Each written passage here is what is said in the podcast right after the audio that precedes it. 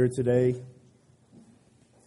Have so many visitors here today. We're very glad that you're here, and we hope that you've enjoyed our services thus far. Our song service has been excellent this morning, and I hope that I can contribute to that this morning by offering a few ideas that I've studied from God's Word and hopefully help you in your Christian walk.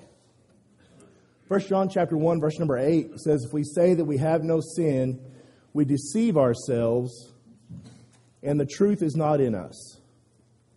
John makes a very simple yet profound statement regarding the nature of humankind in this verse.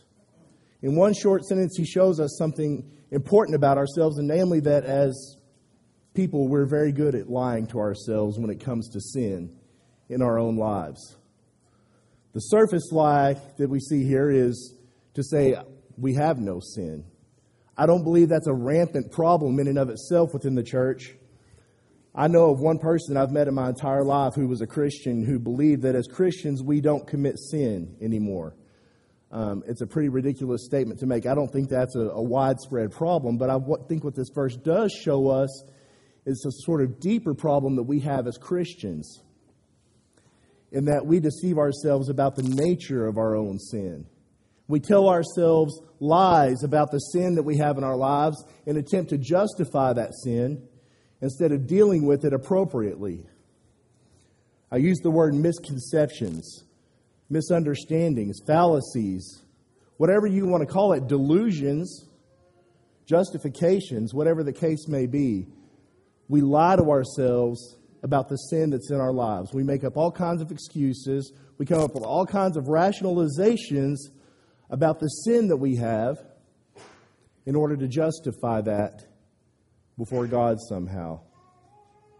We do that by lying to ourselves, and we do it intentionally. We may do it unintentionally or subconsciously. But at the end of the day, it's simply lies that we tell ourselves about our own sin. And the list of lies that we tell ourselves is extremely long. I came up with all kinds of ideas, and obviously, within the short amount of time that we have this morning, I've got to try to condense that into what I think is the most encompassing aspect of this. And so I'm probably going to miss a few things that you might think are, are bigger. And if you have ideas on this, please you know talk to me later, and I want to add that to, to my study on this. But I want to begin talking about a few of these lies that we tell ourselves. The first one, I believe, that's probably one of the most common, is that we can commit sin in a bubble. What do I mean by sin in a bubble? Well, I mean that sin doesn't affect other people, or that's the lie that we tell ourselves. We say, well, my sin only affects me. It doesn't hurt anybody else what I'm doing.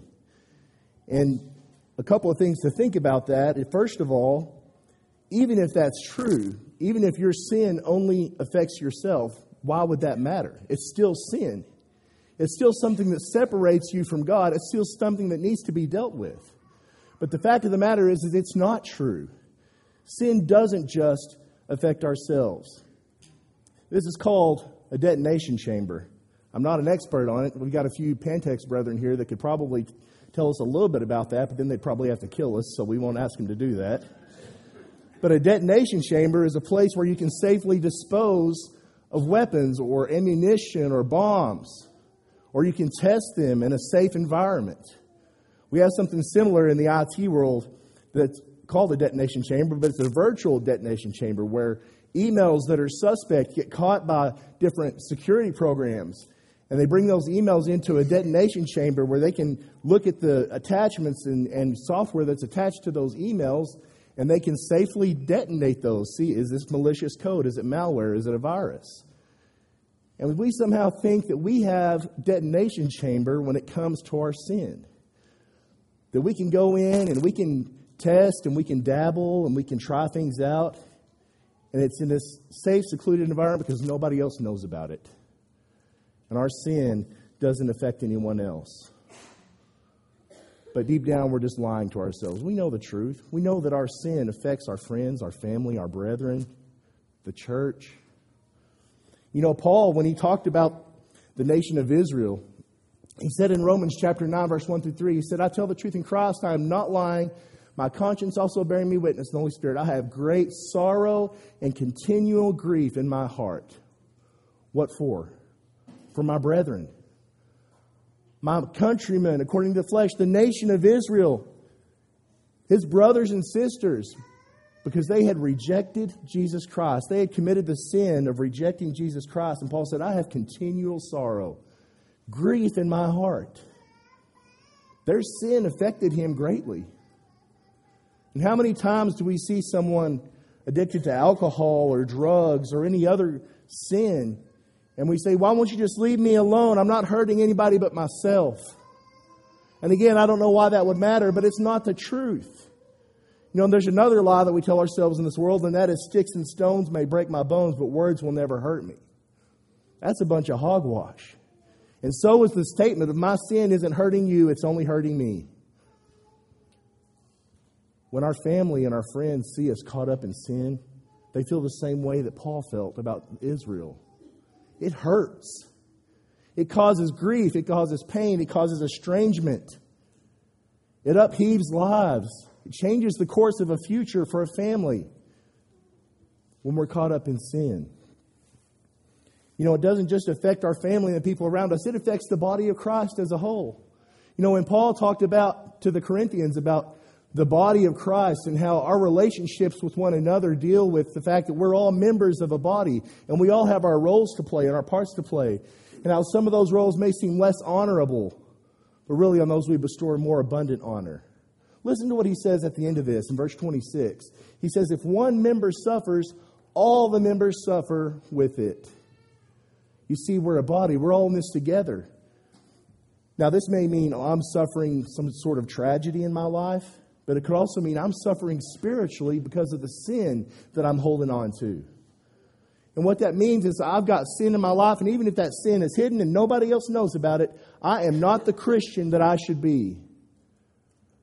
And because of that, the church suffers. Because of that, the church is not what it should be. And whether my brethren know it or not, they're suffering right along with my spiritual sickness if I've got sin that I'm holding on to. And it affects them whether they know it or not, whether you know it or not. There's a man named Achan we read about in Joshua chapter 7. If you remember, the, the children of Israel cross over the river Jordan and they enter into the promised land and they attack the city of Jericho. And everything goes great with that battle. They do exactly what they do, the city's destroyed.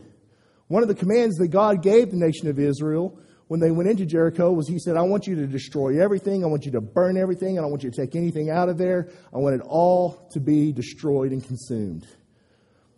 There's a man named Achan during the battle who decided to go against that command of God.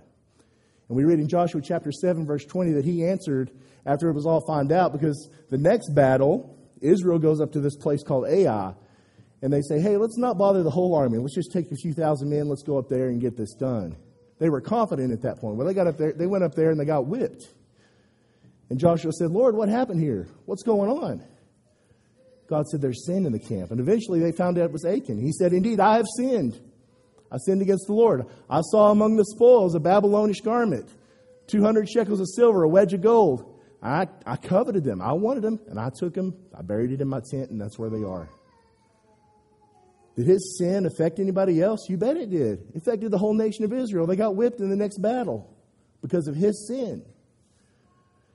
And he goes on to talk about it. We see the consequences of that. And Joshua and all Israel with him took Achan, the son of Zerah, the silver, the garment, the wedge of gold, his sons, his daughters, his oxen, his donkeys, his sheep, his tent, and all that he had, and they brought them to the valley of Achor.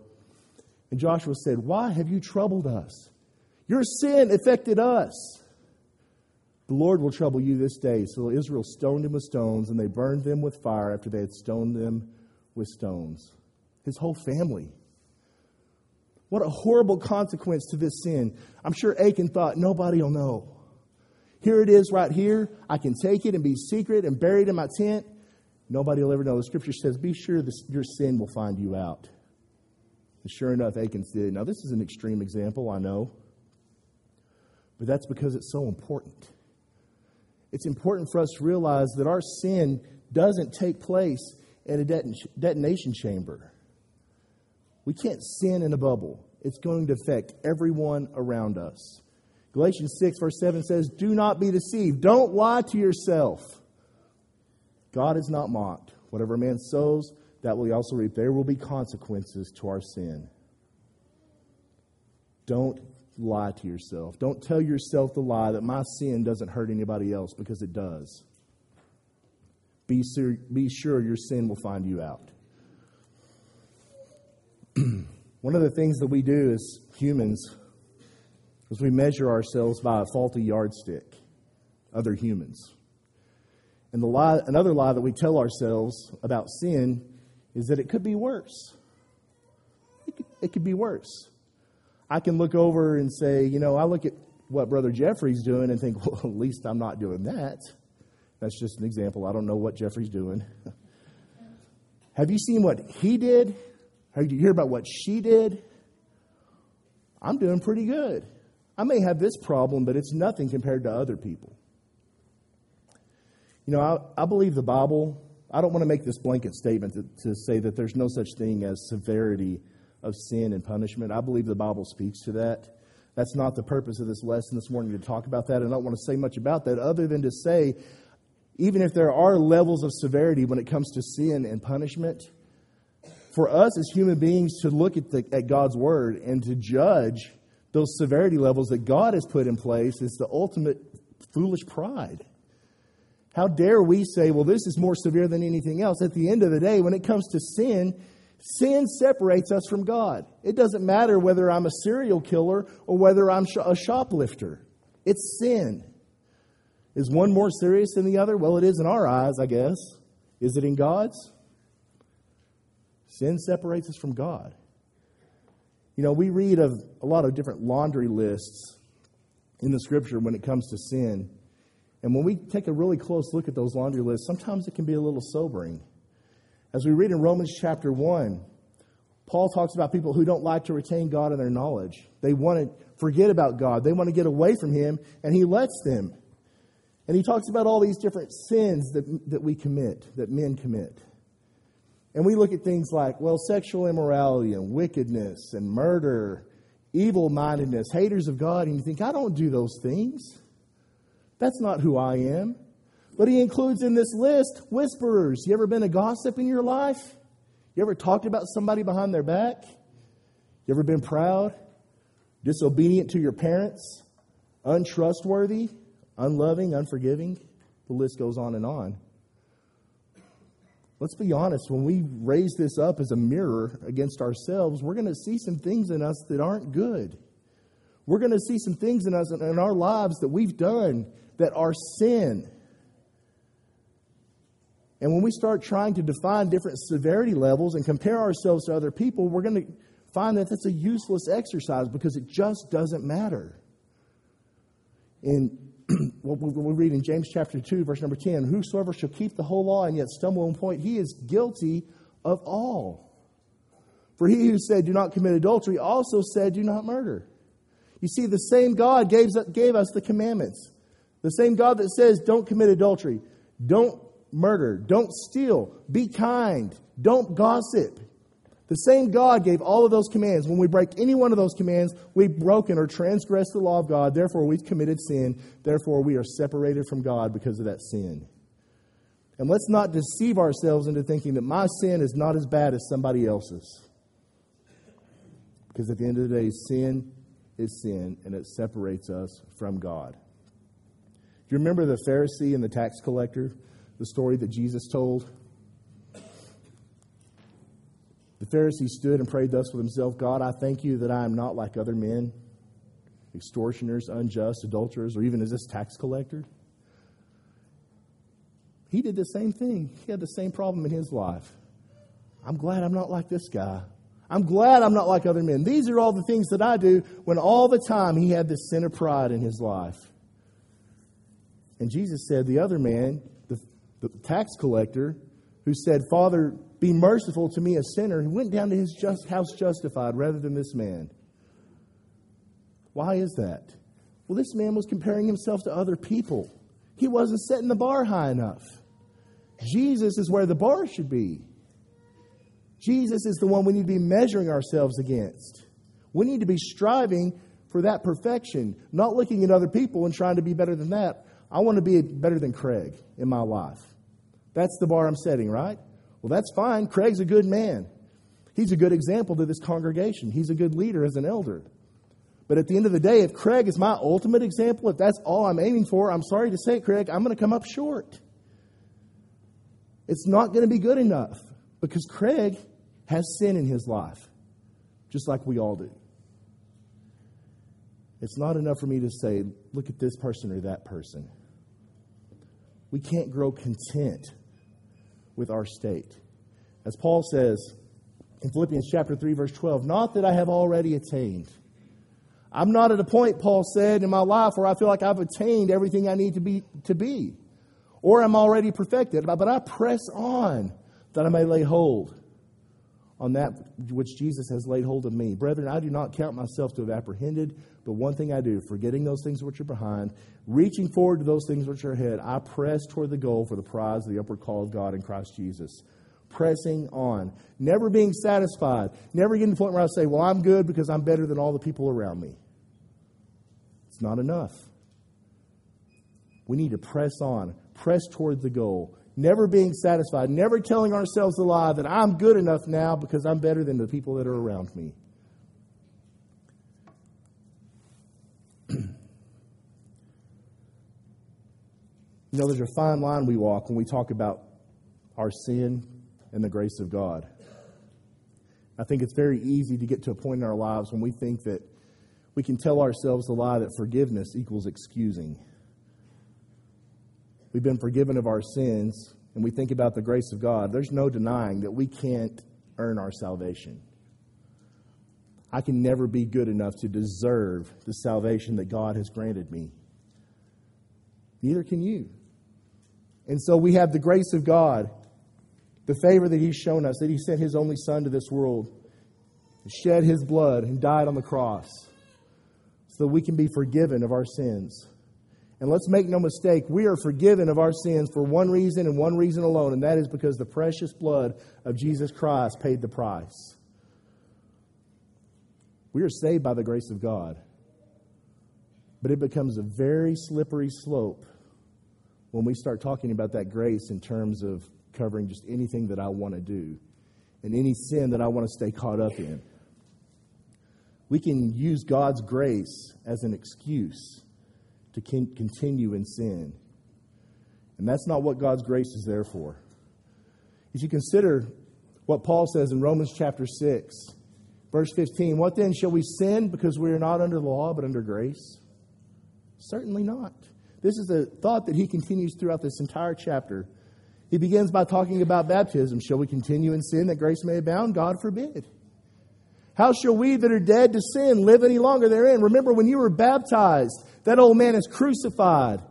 You were raised to walk in newness of life, and now you want to keep go on sinning, just like you did before? Listen to what he says here.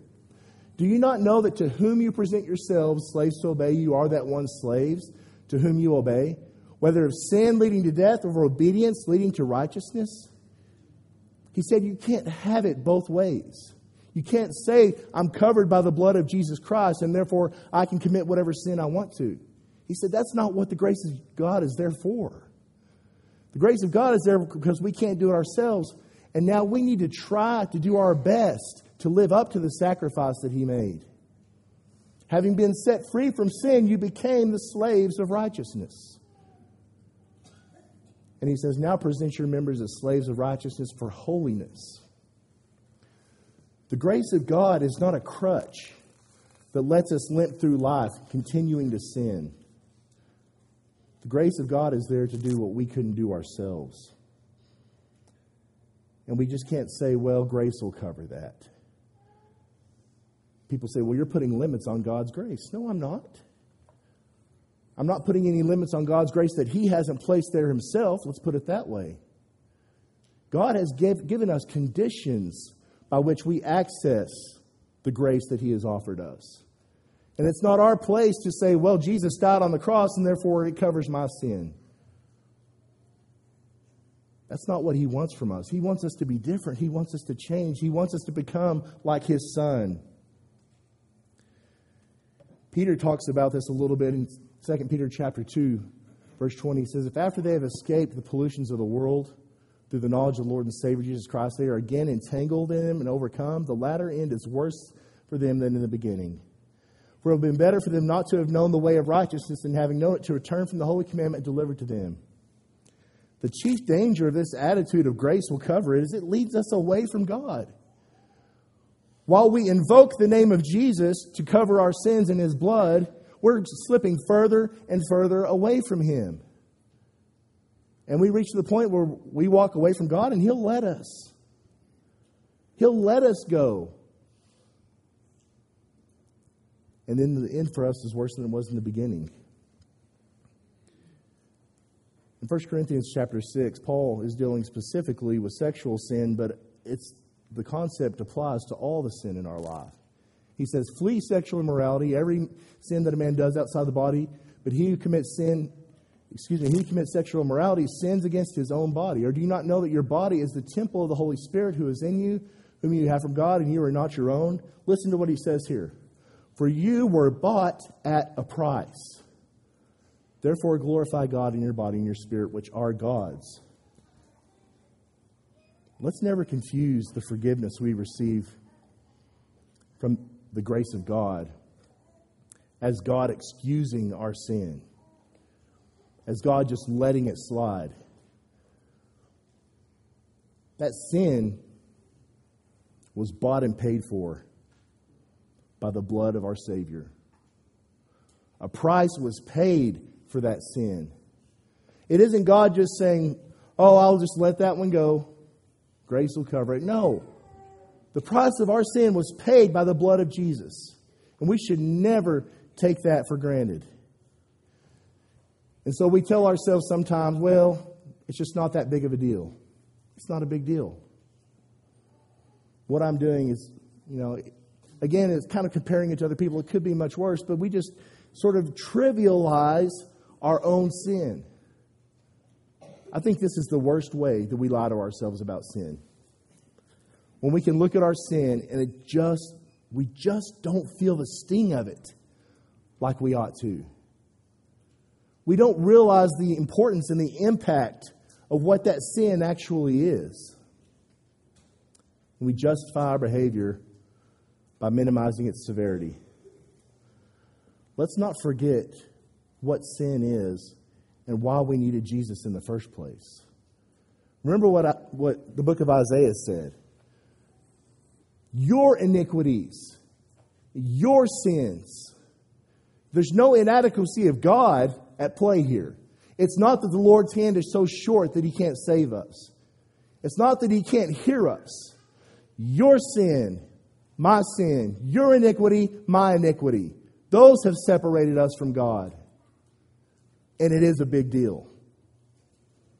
We have sinned against God.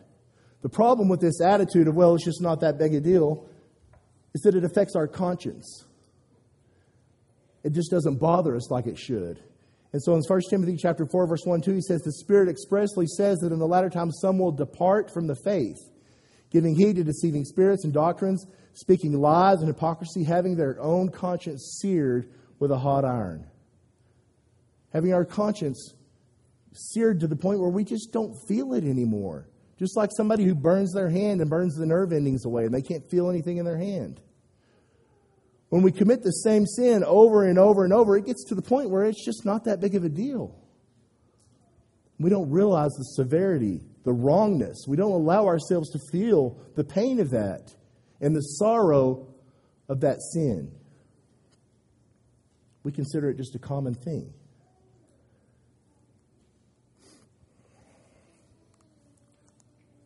Hebrews chapter 10, verse 26. The writer says, If we sin willfully, if we sin willfully after we have received the knowledge of the truth, there no longer remains a sacrifice for sins. Let's think about that just a minute. If we sin willfully, I know the Word of God. I know God says, don't do this or do this, and I either do it or I don't do it, whatever the case may be. I willfully go against that rebelliously doing, committing the sin that God says don't commit, there no longer remains a sacrifice for sins. That ought to scare us to death. We ought to feel it every single time we stumble, every single time we fall down. Because of a sin, we ought to feel it every single time. There no longer remains a sacrifice for sin, but a certain fearful expectation of judgment and fiery indignation which will devour the adversaries.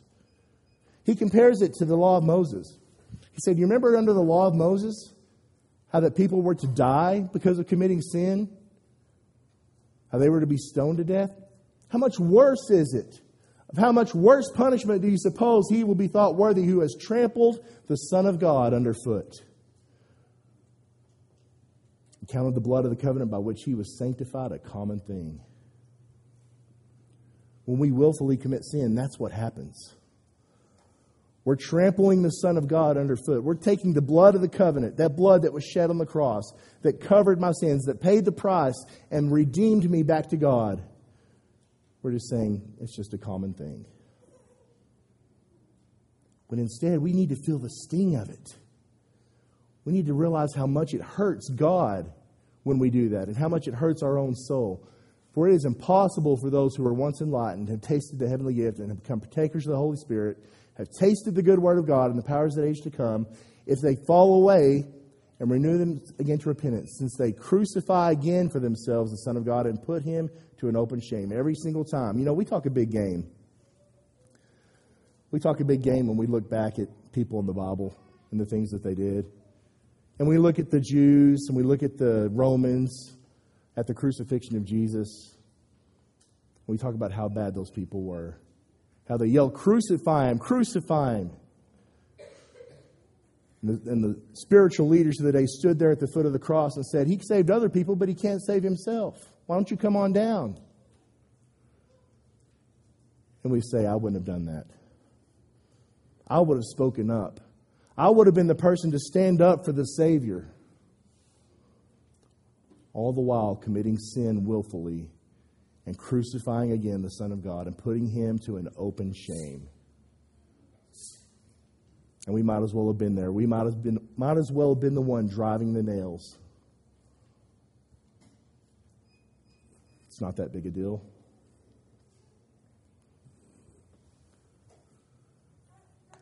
I don't think I've told you anything this morning that you didn't already know. These lies, these misconceptions, we know them because we recognize them in other people.